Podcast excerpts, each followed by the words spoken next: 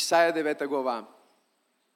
И четем заедно от първи и втори и след това шести и седми стих.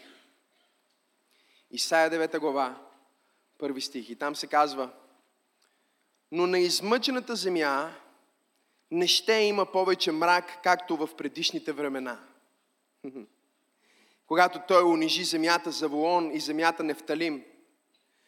Но в бъдещите времена ще я направи славна. Нея, която е по пътя към езерото, от Татък Йордан, Галилея на народите. Народите, които ходеха в тъмнина, видяха голяма светлина. И за онези, които седяха в земята на мрачната сянка, изгря светлина. Това е толкова силно, искам да го прочетем още веднъж. Ако отворите Библията си е супер, ако не гледайте на екрана, но нека четем. Искам да видиш себе си в този пасаж, искам да видиш България в този пасаж, искам да видиш Източна Европа в този пасаж, искам да видиш живота си в този пасаж. Но на измъчената земя не ще има повече мрак, както в предишните времена, когато той унижи земята. Завуон и земята Нефталим, но в бъдещи времена ще я направи славна. Нея, която е по пътя към езерото, от Татък Йордан, Галилея на народите. Народите, които ходеха в тъмнина, видяха голяма светлина. За онези, които седяха в земята на мрачната сянка, изгря светлина. Шести стих. Защото ни се роди дете, син ни се даде и управлението му ще бъде на раменете му и името му ще бъде чудесен, кажи чудесен, съветник, кажи съветник, Бог могъщ, кажи Бог могъщ, Отец на вечността, кажи Отец на вечността, княз на мира, кажи княз на мира, и управлението и мирът му непрестанно ще се увеличават върху престола на Давид и неговото царство, за да утвърди той и да укрепи чрез правосъдие и чрез праведност от сега и до века. Ревността на Господа на силите ще извърши това. Ако си водиш записки днес, посланието ми се казва има за всички. Погледни човек от теб му кажи има за всички. Погледни човек от другата страна и му кажи има за всички. Стотици години преди раждането на Господ Исус Христос, пророк Исаия получава откровение, пророчество. Той предсказва че ще се роди Месията. И когато Месията се роди, изумително той буквално заковава тази истина. Той казва народите, които живяха, седяха в тъмнина, от Татък Йордан, Галилея на народите, народите, които ходиха в тъмнина, видяха голяма светлина. Това, което трябва да разберем е, че когато става дума за Галилея на народите, не става дума просто за Израел – защото докато Галилейското езеро, от едната страна имаме а, частта, която е към Израилевата земя, от другата страна буквално е езическия свят. От другата страна е мястото, на което самия Господ Исус Христос не ходеше често да проповядва, но когато отиде, вие си спомняте а, Генисаретската страна, вие си спомняте там, откъдето излезна човек, обладан от легион демони.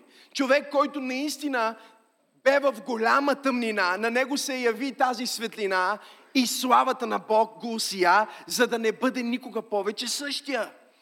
Погледни човек от теб му кажи, има за всички. Има за всички означава, че раждането на Исус Христос, въплъщението на Бог на тази земя, не е просто за една категория хора, а е за абсолютно всеки човек. То е валидно за езичниците и е валидно за народа на Израил. Затова пророка пророкува на Галилея на народите. Той самия е пророк само на Израел, но Бог му показва и му разкрива, за да може да декларира, че това снабдяване и това спасение, и това изкупление, и това въплъщение, това раждане на Месията Исус Христос не е само за един, а е за всички. Кажи, има за всички. По-късно, когато ние отиваме в изпълнението на пророчеството, ние виждаме, че при раждането на Исус Христос идват и мъдреците, идват а, богатите, идват царете, също така идват и бедните, идват овчарите. Тук ли сте хора? А, при раждането на, на Исус Христос ние имаме дори космоса, ние имаме Вселената, имаме планетите, които идват за, за да му се поклонят. Какъв е този цар? Какъв е този славен Бог? Какво е това невероятно въплъщение, което кара мъдреците да дойдат и кара а, семплите хора, овчарите да дойдат и кара небесните тела да се пренаредят за раждането на Месията? Религиозният свят е задвижен, небесният свят е задвижен. Библията ни казва, ангелите се явиха и пееха Осана. А, а, а, имаше една жена на име Анна в храма, която бе пророчица, възрастна жена, на която Бог, Бог беше открил, че няма да види смърт, преди да види обещанието на Месията, който ще се въплати. Кажи, има за всички. И какво има за всички? Той покрива всяка област и той казва, аз съм чудесен, кажи чудесен, Съветник, кажи съветник. Бог могъщ, кажи Бог могъщ. Отец на вечността, Отец на вечността, княз на мира. Кажи княз на мира. Харесва ми този пасаж, защото казва, името му ще бъде. Други преводи на английски се казва ще бъде наречен, други преводи казват ще го нарекат, но всъщност най-правилният превод е точно този, който ние имаме. Това е най-близко до оригинала. Името му ще бъде. И казва, името му ще бъде чудесен, съветник, Бог могъщ, Отец на вечността и княз на мир. Името му ще бъде, говори за това, което е разбирането не просто в нашето време, а във времето и контекста на Библията, във времето и контекста на Божието Слово. Когато ние днес говорим за името на някой, това е неговото название, това е начинът по който го призоваваме. Нали? Например, аз се казвам Максим и ако сме в една стая пълна с хора и някой каже Максим, ако иска моето внимание, трябва да каже моето име. Нали така?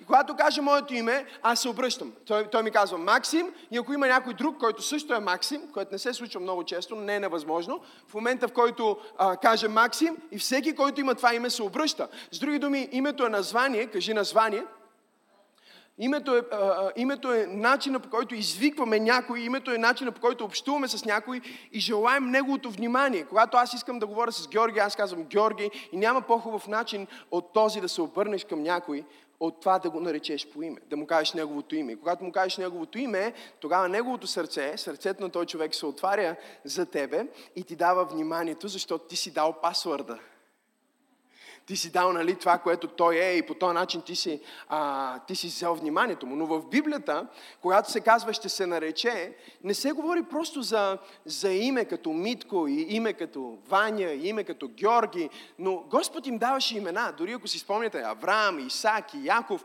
Господ им даваше имена, които не бяха просто нещото, което хората да казват, за да вземат тяхното внимание, а беше нещото, което Бог беше заложил в съдбата. Нещото, което Бог беше заложил в а, в плана за живота на конкретния човек. И така твоето име може, например, да бъде Георги, но в небето ти да си написан като изцелител. Може твоето име да е, да е Асия, но в небето да си, да си написана като пасторка. Името не е просто название, името е функция или името в Библията също е атрибут. Името е нещо, което иллюстрира какво ти имаш на разположение, кой си ти, каква услуга ти предлагаш на света и на обществото. Защото всеки един от нас, всеки човек на планетата Земя е изпратен от Бог с мисия, с услуга, която да извърши за света. Погледни човек от му кажи, ти имаш услуга, която да извършиш за света. Кажи му, ти имаш атрибут, кажи му го. Ти имаш нещо специално, кажи му го, което е записано за тебе и ти трябва да го изпълниш. Кажи му, аз имам нужда от тебе.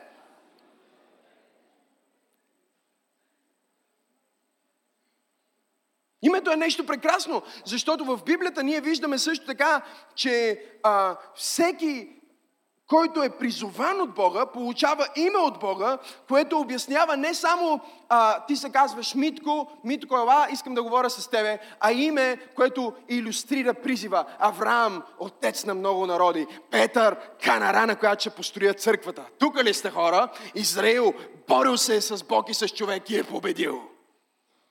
Погледни човек те му кажи, името има значение.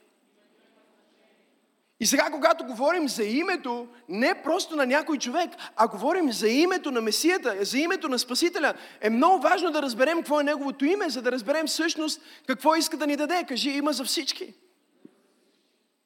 Има по нещо в Неговото име за всички. Ако си спомняте, в момента, в който Бог срещна Моисей и го призова да изведе Израел от Египет, Бог, Моисей попита Бог, добре, когато отида в, в Египет, за да ги изведа, какво е името, което да им кажа? В чие име ги извеждам? С други думи, Бог на какво си? Какво ти предлагаш? Каква е офертата ти за тях? Защото всяко име идва с условия, има, има оферта, нали? Имаме Бога, примерно, в, в Египет имаха един Бог за Слънцето, нали така? Тук ли сте?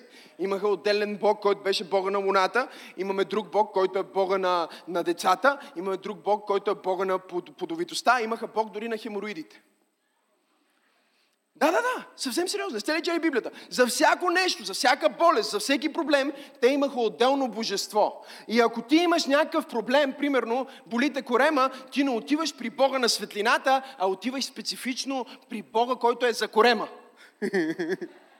Отиваш при Бога на корема и на него му правиш конкретна жертва на този идол и по този начин се оправиш. Нали? Имаха Бога на жабите, имаха Бога на водата, имаха Бога на Нил и всички тези богове всъщност бяха наказани от самогъщия Бог, когато той отиде в Египет. Затова бяха язвите. Язвите бяха, всяка язва беше срещу едно от основните божества в Египет.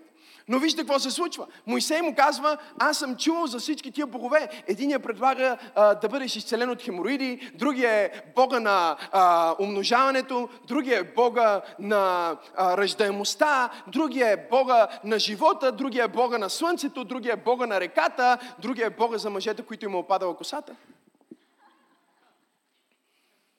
Какво предлагаш ти? И Бог му каза, виж какво Моисей, ако трябва да седнем в момента и да ти обясня всичко, което аз искам и всичко, което аз мога да направя за моя народ, ние ще стоиме тук една година, две години, три години, 40 години, 123 години, 125 години, ти ще трябва да умираш, ще ти дам още 200 години, можеш да живееш още 500 години, направо ще направим да живееш 900 години. И след 900 години нон-стоп разговор, в който ти обяснявам всичко, което мога да направя и всичко, всичко, което имам вътре в себе си и всичко, което искам да ти дам, времето все още няма да ни е стигнало. Затова ето името, с което ще отидеш. Ще кажеш, аз съм онзи, който съм, ме изпраща. С други думи, каквото кажеш, че имаш нужда, аз го имам. Просто им кажи името, Хашем ме изпраща.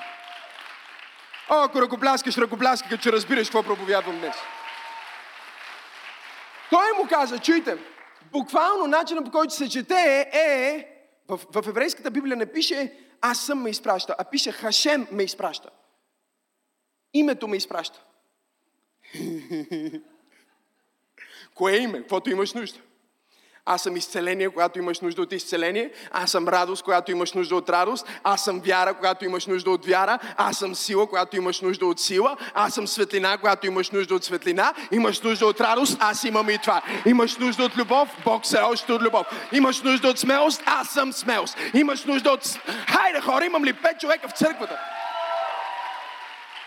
И така ние четем, аз съм който съм. Всъщност пише, аз съм името. Халелуя! Служи името! Кажи има за всички. Какво имаш нужда той да бъде за теб? И тук той покрива тези пет основни имена, покрива тези пет основни атрибута, покрива тези пет основни неща, които предлага на онези, които вярват в Него. И първото нещо, което казва е чудесен. Кажи чудесен. Исус е чудесен. Всъщност Исус не е чудесен, чудесен е Исус. Ще го хванеш по пътя. Чудесен не е просто това нещо, което жена ми ми казва на мен, когато иска нова чанта на Москино. Не знам дали разбирате какво искам да кажа. Нали разбирате, че дори когато вие сте в едно взаимоотношение, например семейно взаимоотношение, жена ти знае точно как да те адресира, за да получи конкретното нещо. Когато жена ми иска да й кажа някакво откровение от Библията и тя казва, пасторе, може ли да ми кажеш малко за този пасаж? Когато иска да й направя ново дете, има друг подход. Идва по съвсем друг начин. Когато иска да отида на шопинг, има друг друго име, идва с друго име, идва с друго название. Примерно идва и казва, о, колко си чудесен днес. Мислих си, искаш да се разходим. Видях едни хубави обувки. Само е така да ги гледаме, да ги покажа дали на теб ще ти харесват.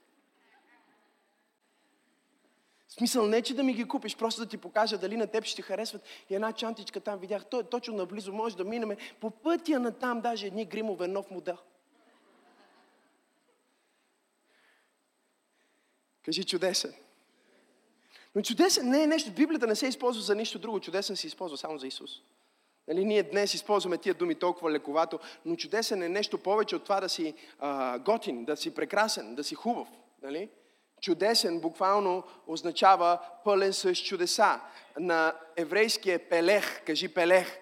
Това означава естеството му е чудеса. Разбирате ли ме? Ако вземем един нож и, и, и ако взема нож и, и, и ти резна вените, което няма да правиме, някой казва стана на Бога, ако вземе един нож и ти резна вените, познай какво ще потече. Кръв. Няма да потече вода, няма да потече гроздов сок, няма да, да потече кафе, освен ако не си моят приятел от Швеция, който пие 13 кафета на ден. Тогава може и кафе да потече. Но твоето естество, твоето ДНК, това си ти. И това е нещото, което Бог е. Кажи Пелех. Означава пълен с чудеса. Където е Месията, той е чудото. Той е чудото. Той е свръхестественото. Няма нужда дори да се молиш за чудото. Той е. Неговото присъствие е. Той е. Кажи естество, природа. Кажи пълен с чудеса. Нали? Виждаш кучето на улицата и естеството на кучето е да прави бао. Нали така? Всички мъже да кажат бао. Мъже, почвам се съмнявам в някой от вас. Нека ви дам втори шанс. Кажи бао. Всички жени да кажат мяу. Разбираш, ти очакваш от кучето да лая, очакваш от котката да мялка. Дори дъщеря ми Сара разбира, когато си разглежда книжката и вижда пилето и казва пипи. Тя не може да говори, но знае, че пилето прави пипи, и знае, че кучето прави бал, и знае, че естеството на котката е да каже мяу, и ти трябва да знаеш, че естеството на твоя Бог е чудеса. Той е пълен с чудеса. Най-нормалното, най-очакваното. Най-естественото. Имам ли пет човека в църквата? Това е най-естественото. Където е той, е естествено да има чудеса. Но чуй, за да можеш да активираш това име, трябва да го очакваш. Кажи, очаквай го. Навсякъде в Библията, където ние виждаме чудеса, ние виждаме очакване. И ако ти си днес тук на това място, това е място на чудеса. Ако си част от тази църква, това е църква, която вярва и е виждала хиляди, стотици хиляди чудеса. Ако си дори в този сезон и не си по принцип вярваш, в момента си в сезона на чудеса.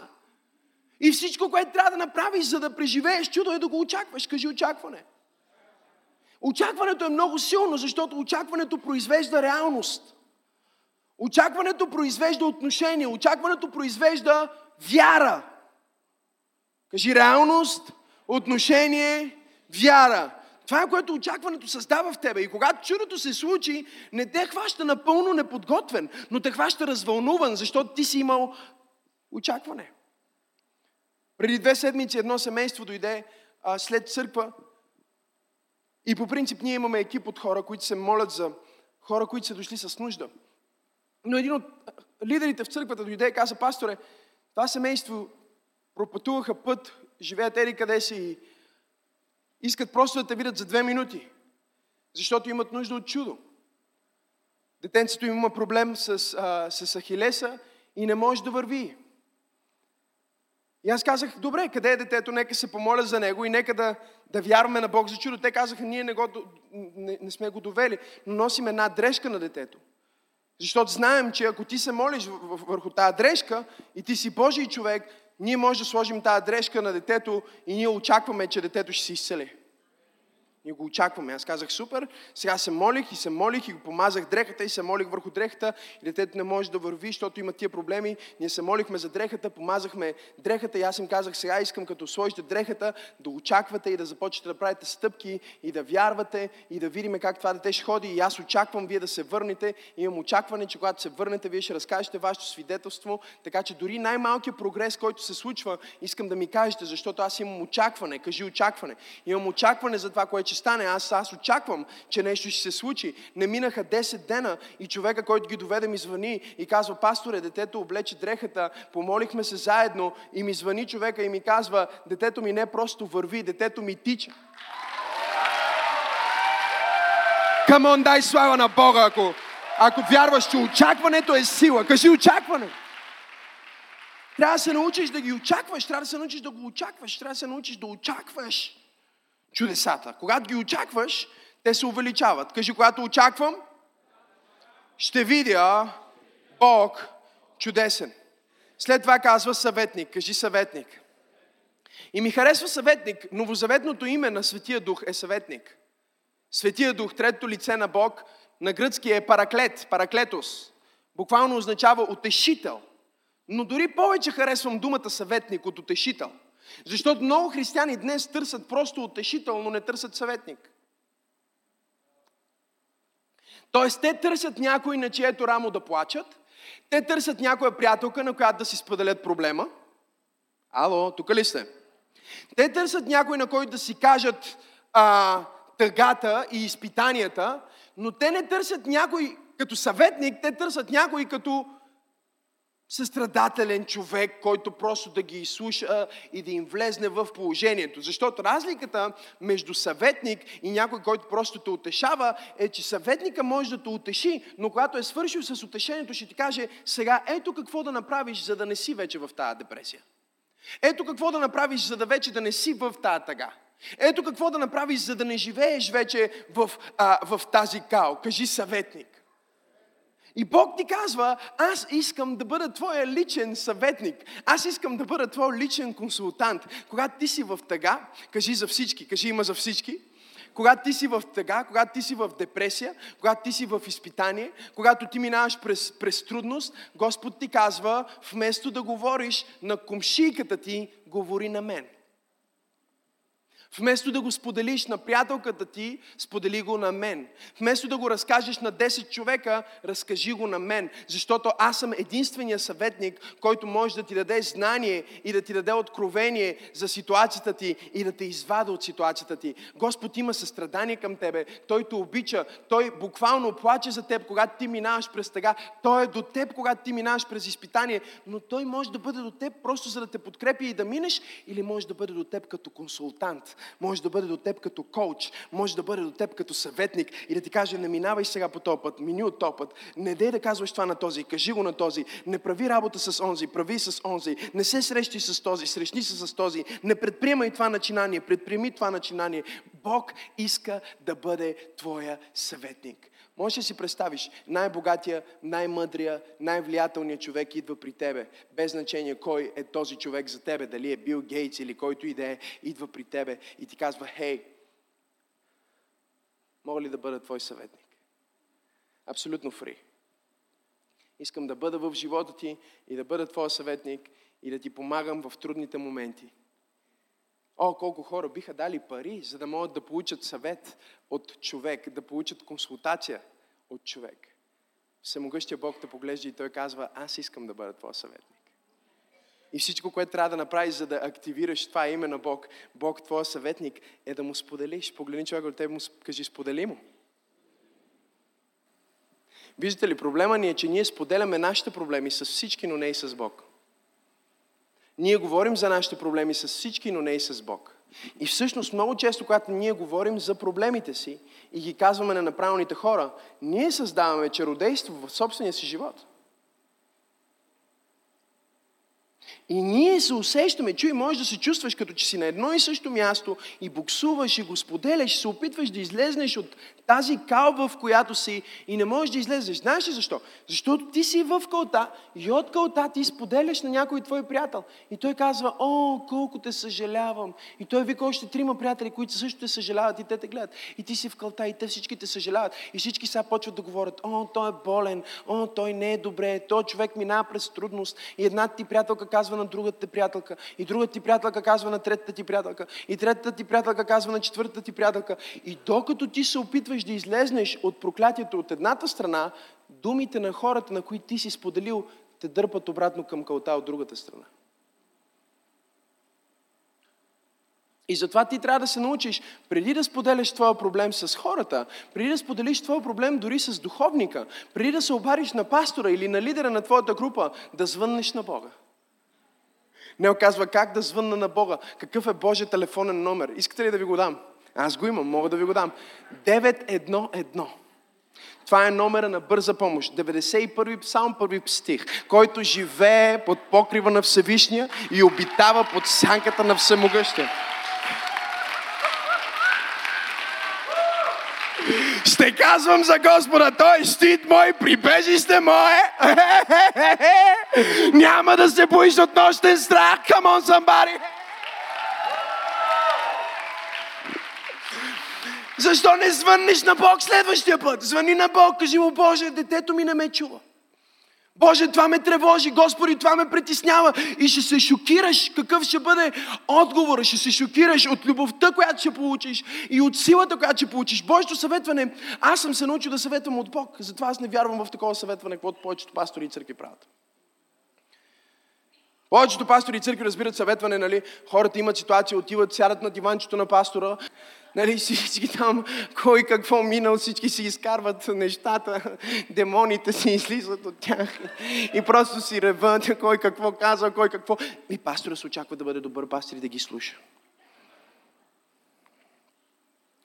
И понякога съм си говорил дори с проповедници, които знаят малко моята методология и ми казват, Добре, не мислиш ли, че понякога все пак е добре да дадеш малко повече време на хората, да си изкажат цялата история? И аз им казвам, виж какво, аз нямам нужда да знам цялата история, за да кажа какво е разрешението. Аз знам разрешението, защото аз имам разпознаване на духове. Аз имам свръхестествена мъдрост. И вместо да говориме половин един час за симптомите, ние може да отидем в една секунда в корена. Когато тия хора дойдоха при мен да се молим за детето им, те тръгнаха да ми обясняват, пасторе, нали, къде са били, в кои лекари. Аз просто ги прекъснах. Казах, вижте какво, не ме интересува на колко лекари сте били, не ме интересува каква е точно диагнозата, искам да знам само какъв е проблема. Проблема е, че не може да хори. Не знам защо, ахилеса ли е, петата ли е, какъв е проблем. Въобще не ме касае, защото Бога, на който аз служа, е по-голям от твоето объркване. Той е по-голям от твоята болест. Той е по-голям от твоята ситуация. И ако ти вземеш Неговия съвет, ти няма да губиш цялото това време в човешки обиколки около едно. И понякога тия разговори направо Мога ли да се изповядам? Понякога тия разговори са толкова абсурдни, толкова безсмислени. Някакви хора говорят бла, бла, бла, бла. Абе, човек просто се покае. Просто извикай към Бога. Просто извикай към Бога и кажи, Боже, имам проблем. Боже, не знам защо се чувствам така. Боже, чувствам се тъжен. Господи, чувствам се депресиран. Моля те, помогни ми. И ще се очудиш колко бързо Той ще ти отговори. Той е Бога, който отговори на Давид. Давид знаеше, че Бог му отговаря в тъга и каза, Господи, викам към Тебе, бързай да ми отговориш. От тъгата си викам, бързай да ми отговориш. Бог винаги е бърз да ти отговори, когато ти викаш първо към Него, а не първо към някой човек. Проблема ни е, че много често ние казваме първо на хората и те започват цикъл на чародейство и след това отиваме да говорим с Бог. Когато вече сме създали собствената си клюка. И аз знам какво е това, защото имаше клюка за мене в, в моя квартал, когато израствах, когато бях дете, имаше една поговорка. Искате ли да я чуете? Ето това беше. Аз ще я кажа така или иначе. А, ето това беше поговорката. Хората казваха, каквото лошо става с Макс остава. Да, и в случая Максо съм аз. Нали, бях аз. Каквото лошо става с Максо става. Нали? Някой, някъде децата са отишли, играли са в футбол, някой се е щупил крака, познай кой. Максо. Нали, някой се е порязал, някой се почти се е отрепал, някой се създал бой, някой е направил някакъв, някой е играл, някой е загубил пари, някой е направил някаква глупост. Максо. И това беше нещо, което се говорише и се говорише и се говорише. Аз имах един период в живота ми като дете, когато нямаше година, в която да не си щупа крака. Нямаше година, в която да не съм на антибиотици, нямаше година, в която да не съм болен. Нямаше такава година. Имах години, в които си чупих крака по два пъти, един, три пъти дори. Можете ли си представите? И това е всичко, защото в момента, в който ти задвижиш думи, в момента, в който се задвижат слухове за тебе, в момента, в който се задвижат негативни изповеди за тебе, в момента, в който ти започнеш сам да говориш върху живота си нечисти неща, неправилни неща, те започват да се завръщат към тебе, започват да идват като бумеранг, обаче ти ги пращаш като думи, а те се връщат като ситуации. И когато аз повярвах, аз казах, аз няма да позволя хората да говорят кой съм аз, аз няма да позволя приятелите ми да говорят кой съм аз. Тия приятели, които говорят това за мен, вече не са ми приятели, аз ще си намеря нови приятели и аз ще взема моите уста и от моите уста ще пусна думи като бумеранг и аз ще ги изпратя като благословения в думи, а те ще се върнат като материални благословения. Аз ще изпрата слава в думи и се върне в слава в реалност. Аз ще изпрата сила в думи и се върне сила в реалност. Имам ли пет човека в църква пробуждане? Които казват, аз ще се съветвам с Бог. Кажи, аз ще се съветвам с Бог. Дай му слава, ако ти ще се съветваш с Бог. Какво да направя, за да Бог да е съветник? Сподели му. Какво да направя, за да, за, за да Бог да е чудотворец, за да бъде чудесен? Очаквай го. Какво да направя, за да Бог да е могъщ? Кажи Бог могъщ. На еврейски е Ел Гибор. Кажи Ел Гибор. Знаеш какво значи Елгибор? Означава някой, който има сила, която не се изчерпва. Не говоря за женати. Нали? Ние си мислим, ние мъжете си мислим, че жените са такива. Че, примерно, аз го мисля понякога това за Тери, трябва да си спомня от време на време, че тя е човек. Защото жената може да глади с едната ръка, да приспива бебето с другата ръка, да говори по телефона с третата ръка, нали? С крака си да храни кучето и същевременно да гледа сериал. И да глади ризата. И да яде. И ти влизаш, ти влизаш, прибираш се от работа и ти си мислиш, че си вършил толкова работа, нали, защото ти си мъжа в къща и вземаш дистанционното и сменяш канала. И свършваш, жена ти спира да говори по телефона и казва, що спря телевизията, що смени канал? Ми мислех си, че не гледаш. Тя, как да не гледам? Гледам. Защото за тебе ти или гледаш, или говориш по телефона, или гладиш. Нали ти не можеш да гладиш, да гледаш, да готвиш, да правиш всичко това едновременно. Но дори и най-силната жена се изморява. Дори най-силният мъж се изморява. Без значение колко си помазан, колко си умен – ако до сега не си, нека ти дам едно предупреждение. Ти ще стигнеш до края на силите ти. Понякога може да е в емоционално, просто да се почувстваш източен. Може да е бърнаут за някои хора. Прегаряне. Някои хора минават през депресия без причина. Винаги има причина. Или просто имаш дни, в които се чувстваш, че силата ти свършва. Имам ли хора в църквата, които могат да свидетелстват? Кажеш си, е това вече ми дойде в повече. В смисъл, всичко до тук беше окей, okay, обаче и това сега, нали? И понякога това може да е най-малкото нещо. Смене ли сте? Цял ден си се справил с една битка, втора битка, трета битка, четвърта битка, пета битка, прибрал се още една битка и вече вечерта си лягаш, нямаш търпение да си легнеш и бебето ти се събужда. И това е най-малкият проблем, който си имал в последните 24 часа и е най-хубавият проблем, който си имал в последните 24 часа. Обаче това е капката за тебе, която просто те кара като жена да се разплачеш и да не знаеш какво става с теб. Защото силата ти свърша. Кажи мощен Бог. Какво правиш, когато силата ти свършва? Влизаш в Неговата сила. Какво правиш, когато способността ти свършва? Влизаш в неговата способност. Защото неговата сила и неговата способност никога не свършва. Пасторе, как да го направя? Повикай го. Повикай го. В момента, в който чувстваш, че просто си стигнал до края на себе си, кажи, Боже, това е края на мене и началото на Тебе. Господи, до тук знаех, оттам вече натам не знам как, обаче искам да влезна в Твоето знание. Тук моята мъдрост свърши, сега влизам в Твоята мъдрост. Тук моята радост свърши, но сега влизам в Твоята радост. Тук моята любов към този човек свърши, но сега влизам в Твоята любов. Тук моята простителност и търпение към, към това нещо свърши, но сега влизам в Твоята простителност, любов и търпение. Аз те призовавам и по този начин ти можеш да бъдеш като апостол Павел, който казва, аз имам сили за всичко, чрез Христос, който ме подкрепя. Когато моята сила свърши, аз влизам в Неговата сила. Когато моята любов свърши, аз влизам в Неговата любов. Когато моята мъдрост свърши, аз влизам в Неговата мъдрост. Той е Елгибор, Той е Господ, който е неизчерпаем. Господ, чиято сила не свършва, Той има сила за всяко обстоятелство, всяка трудност, всяка среща, всяка проповед, всяка битка и всичко, което трябва да направиш, за да приемеш Неговата сила, е да извикаш към Него, да кажеш, Боже, помогни ми!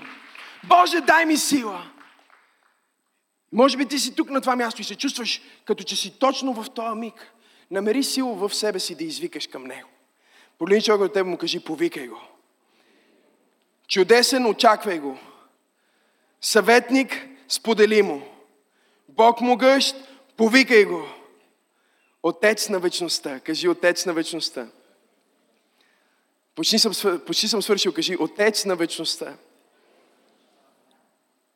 Това е силно, защото вижте, ние имаме различни поколения. Дори в тази зала, в тази стая, ние имаме 3-4 поколения представени. И като проповедник, аз знам какво е да работя с всякакви хора. Не само заради църквата. Живота ми е по такъв начин, че аз срещам и общувам с хора на всяка възраст. Може ли си го представите това? На абсолютно всяка възраст. Аз имам хора, на които съм пастор, които са с 30-40 години, които могат да ми бъдат дядо.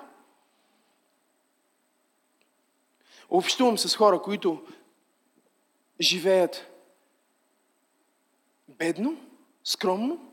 Общувам с хора, които живеят екстравагантно. Познавам хора, които имат няколко виши, познавам хора, които нямат основно образование. И има толкова голямо различие между нас. Въпреки, че ние всички сме хора, ние сме толкова различни в нашето мислене, толкова различни в нашия обход, толкова различни в, в перспективата, в възприятието на, на различните неща. И понякога на мен ми е толкова трудно да общувам с всички тези хора, защото трябва да съм буквално като хамелеон, ако може да си го представите. Трябва да мога да преливам по такъв начин. В началото ми беше трудно, на няколко пъти се чувствах като че или трябва да имам шизофрения, за да се справя с това, в смисъл да имам поне 3-4 персоналности, или трябва наистина да влезна в, в помазанието, да влезна в свърхестествената сила на Бога, за да се справя, защото аз съм пастор, аз съм проповедник и от, от една среща, на която някой е починал и сме го погребали, отивам на друга среща, на която планираме сватбата на някой. И нещо, което на мен най-много ми е помогнало, искам да чуете това – е това, че аз съм получил откровението, че моя отец е отец на вечността. Че моя Бог е Бог на вечността, че моята идентичност, кажи идентичност, не идва от моя происход, не идва от това на колко съм години, не идва от това какъв пол съм. Тук ли сте? Не идва от това къде съм израснал, не идва от това къде съм се родил. Моята идентичност идва номер едно от това кой е моя отец. Моя небесен отец ми дава моята идентичност. Той ми дава сигурност. Тогава аз няма нужда да се боря с комплекси. Тогава аз няма нужда да се притеснявам или да бъда несигурност. Тогава да бъда в несигурност. Тогава аз няма нужда да, а, да се чувствам извън мястото си, защото моята идентичност не идва от мен самия. Моята идентичност идва от Отец на вечността, от Бог, който е бил и който ще бъде. Бог, който е бил преди 2001 година. Бог, който е съществувал преди 92, когато аз съм се родил. Бог, който е бил бащата на баща ми и бащата на бащата на баща ми и бащата на бащата на баща ми. Бог, който е бил преди раждането, преди въплъщението на Господ Исус Христос. Бог, който е от вечността до вечността. Той е моя източник. Искам да хванете това днес, преди да си тръгнете. Той е моя източник на сигурност и той е моя източник на идентичност. Аз не се идентифицирам с нищо в този свят, колкото с моята идентичност, която идва от Отец на вечността. И всеки път, когато аз стигна до моята несигурност или стигна до моята неспособност, аз се връщам обратно към това. Кой е моя баща? Чие име нося аз? Нося ли името просто на човек? Или нося името на всемогъщия Бог? Моята идентичност и начин на мислене и вземане на решения идва ли от моето семейство? И чуме много добре, докато Бог те е изпратил в дарно семейство да се родиш и Той е избрал твоите родители и те са полезни за теб по определен начин, твоите родители не са твоят източник на идентичност. Ако ти се опитваш да бъдеш като твоите родители и да копираш твоите родители, ти ще разрушиш плана на Бог за твоя живот. И това не е нещо, което говорим в момента против родителите. Искам да разберете това много добре. Аз също съм родител. Родител означава настойник до един момент. В момента, в който Сара е готова да взема съзнателни решения, в момента, в който Максим е готов да взема съзнателни решения, аз ще му кажа, виж какво, аз може да съм бил добър баща, може да не съм бил най-добрия баща. Майка ти е най-добрата майка, може и да не е била най-добрата майка. Е, сега ще ти кажа най-добрия пример. Ние не сме твоя топ пример. Твоя топ пример и твоето място на идентичност се казва Отец на вечността. Татко Бог, Създателя. От Него идва твоята сигурност. О, ако ръкопляскаш, ръкопляскай като че наистина вярваш. Ако ръкопляскаш, ръкопляскай като че Той е твоя Отец от вечността. Камон!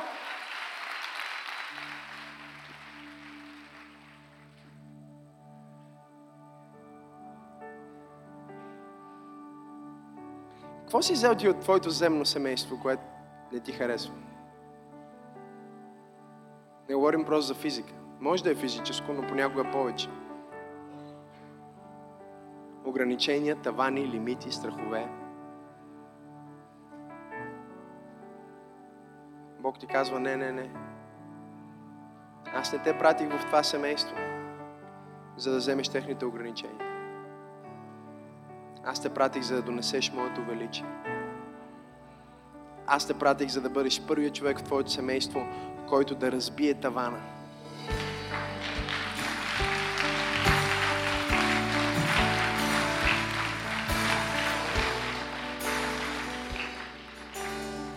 Направи така.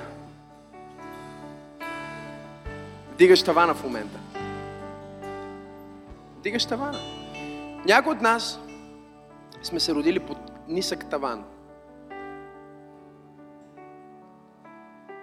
Нисък таван. Образованието в нас е било такова, че трябва да се наведем, за да бъдем вкъщи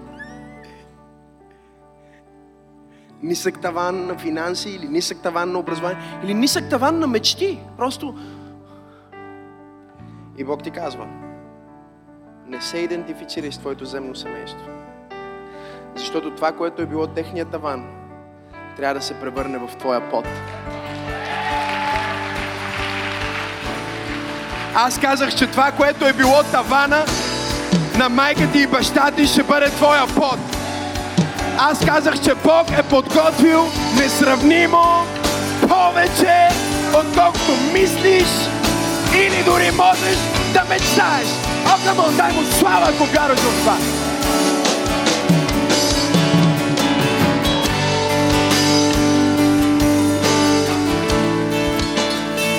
Някой казва, някой казва, пасторе, моето семейство са професори.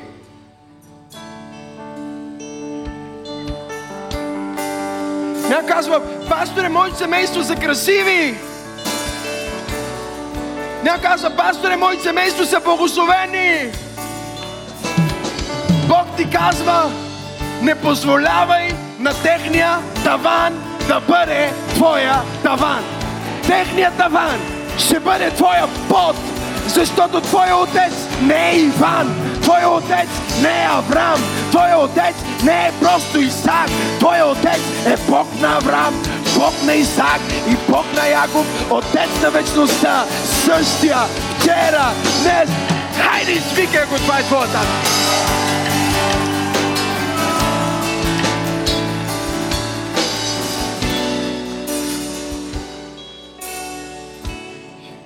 майка ми ми казваше, майка ми ми казваше, когато бях малка. И започнах да проповядвам. Тя ми каже, маме, по-спокойно.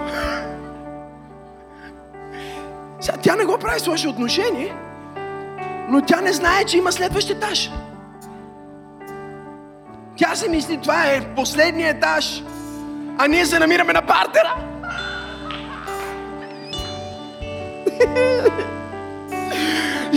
И ти имаш хора около тебе, които казват, о, това е изумително, животът ни е страхотен, а те се намират на минус едно.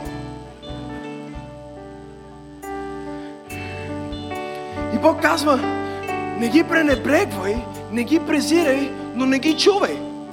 И не позволявай на хора да ти дадат твоята идентичност, защото хора могат да ти дадат само несигурност и комплекси. Хората ще те объркат много. Защото естеството на човека е легализъм. Естеството на човека е сигурност. Естеството на човека е да стигнем до тук, да построим една къщичка, да сложим едно пяно и да живееме. Алилуя. А естеството на духа е от слава в слава и от сила в сила и от вяра в вяра и от 100 хиляди към 1 милион, от 1 милион към 10, от 10 към 100, от 100 към милиард, от милиард към трилион, от трилион към...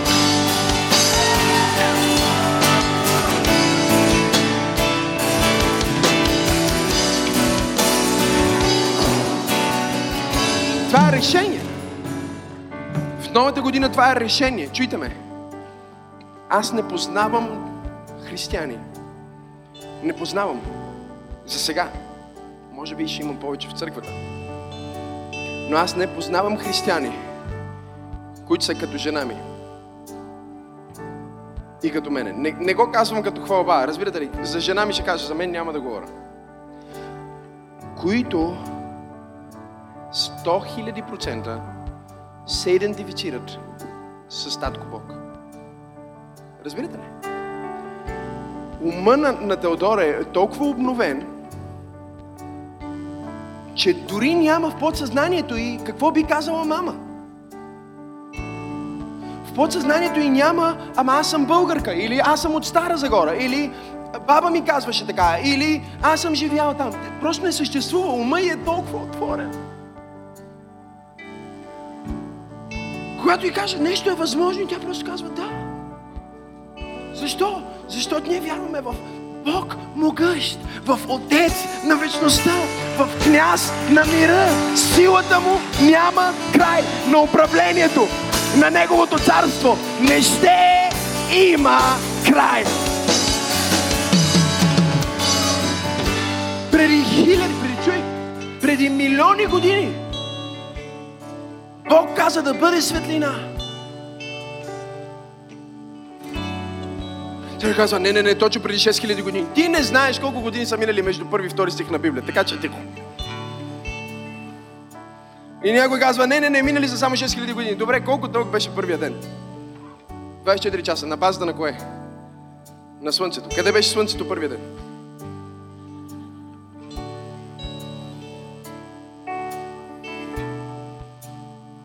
преди милиони, милиарди години Бог каза да бъде светлина. Вселената още се разраства. Още се разраства. Космос. Непрестанно. Не можеш, чуй. Ти не можеш да тръгнеш от тук, да излезеш от тази галактика, да отидеш в другата. Няма да ти стигне живота ти. Най-близката галактика, животът ти е минал. Говориме светлинни години.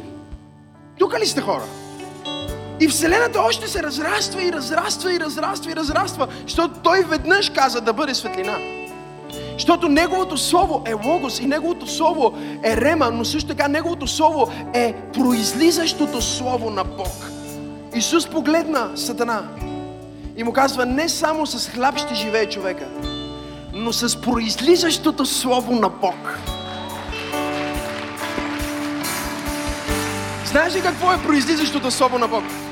Произлизащото Слово на Бог е, че когато Бог е казал, че ти си благословен, благословението е излезнало веднъж и никога не се връща. Край. Няма такова нещо като благославям те и благословението идва и после се връща в него. Не, не, не. Нищо не се връща в него, защото той няма нужда от нищо. Той не си поема дъх. Той само издиша.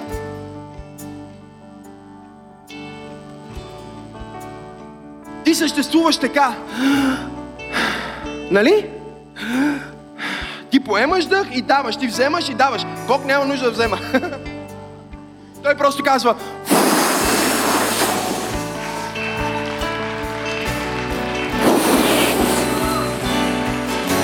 И още, и още, и още, и още, и още, и още. Чуй, когато Бог ти каза, че ти си благословен, знаеш какво значи това? Благословен, благословен, благословен, благословен, благословен, благословен, благословен, благословен, благословен. Наистина благост и милост ще ме следват през всичките дни на живота ми и аз ще живея завинаги. Свършвам, наистина. Трябва да свърша. Кажи княз на мир.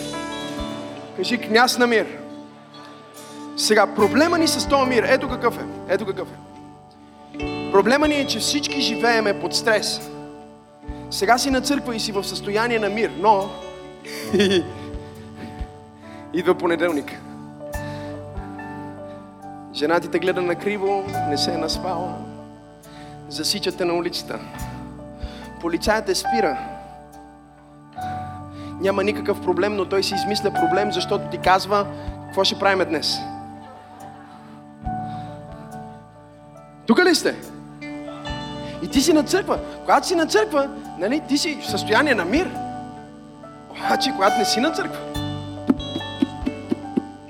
става тук? Напрежение. Има напрежение. Неща се случват в живота, има напрежение. Сега как да бъде княз на мир? И проблема ни не е напрежението, проблема ни е, че когато ние се приберем, ти вече си казваш, о, сега като бора, аз ще му кажа на него. Всеки път трябва така да му казвам. А това мъж, къде се това мъж? Майка ми беше брала, като ми казва така, така, така. И се прибираш къщи.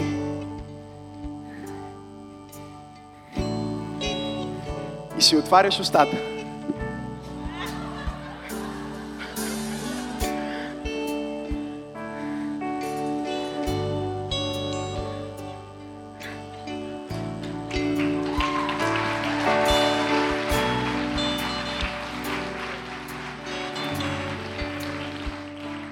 За една секунда казваш думи, които не можеш да върнеш обратно.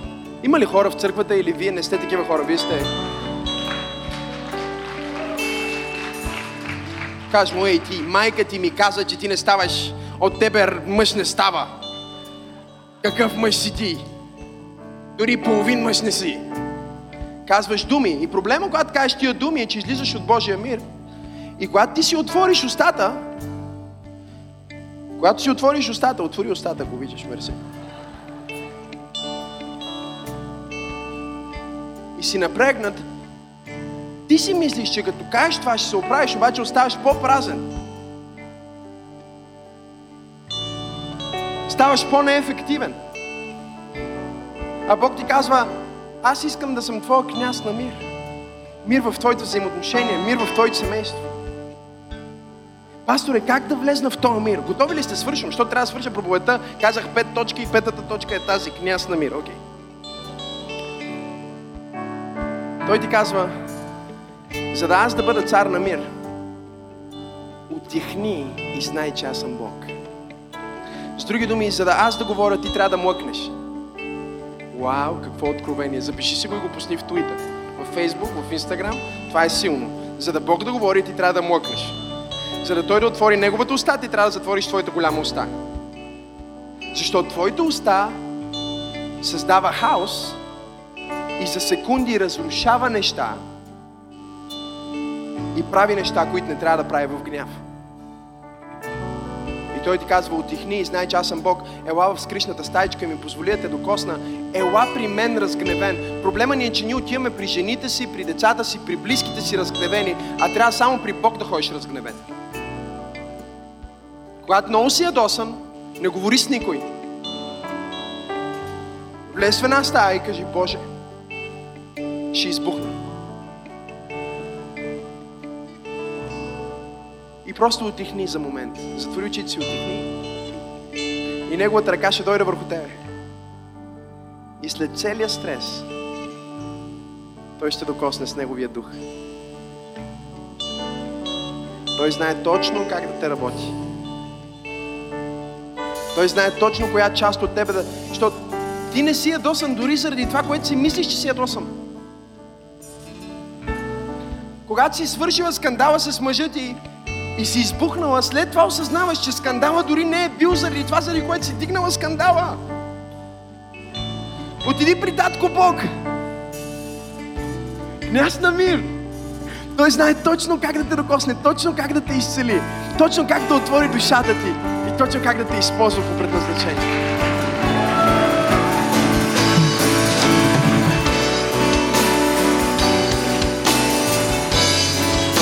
Няма да има разпиляни моменти. Няма да има разпиляни семейни вечери. Няма да има наранени деца. Няма да има разбити семейства.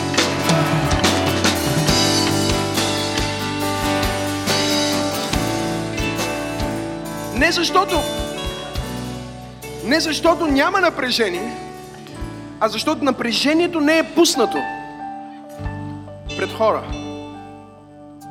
а е поставено в ръцете на Бог.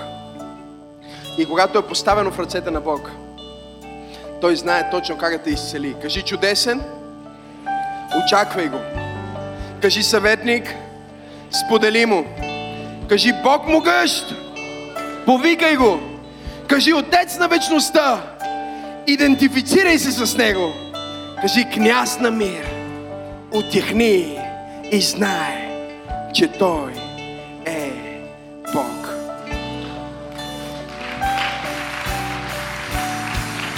Здравей! Толкова се радвам, че успя да чуеш това послание. Ти можеш да си гарантираш, че няма да пропуснеш нито една проповед, нито една нова песен и нищо от прекрасното съдържание, което идва към църквата, като се субскрайбнеш към нашия YouTube канал. Така че точно сега можеш да натиснеш subscribe и да последваш канала на Църква Пробуждане.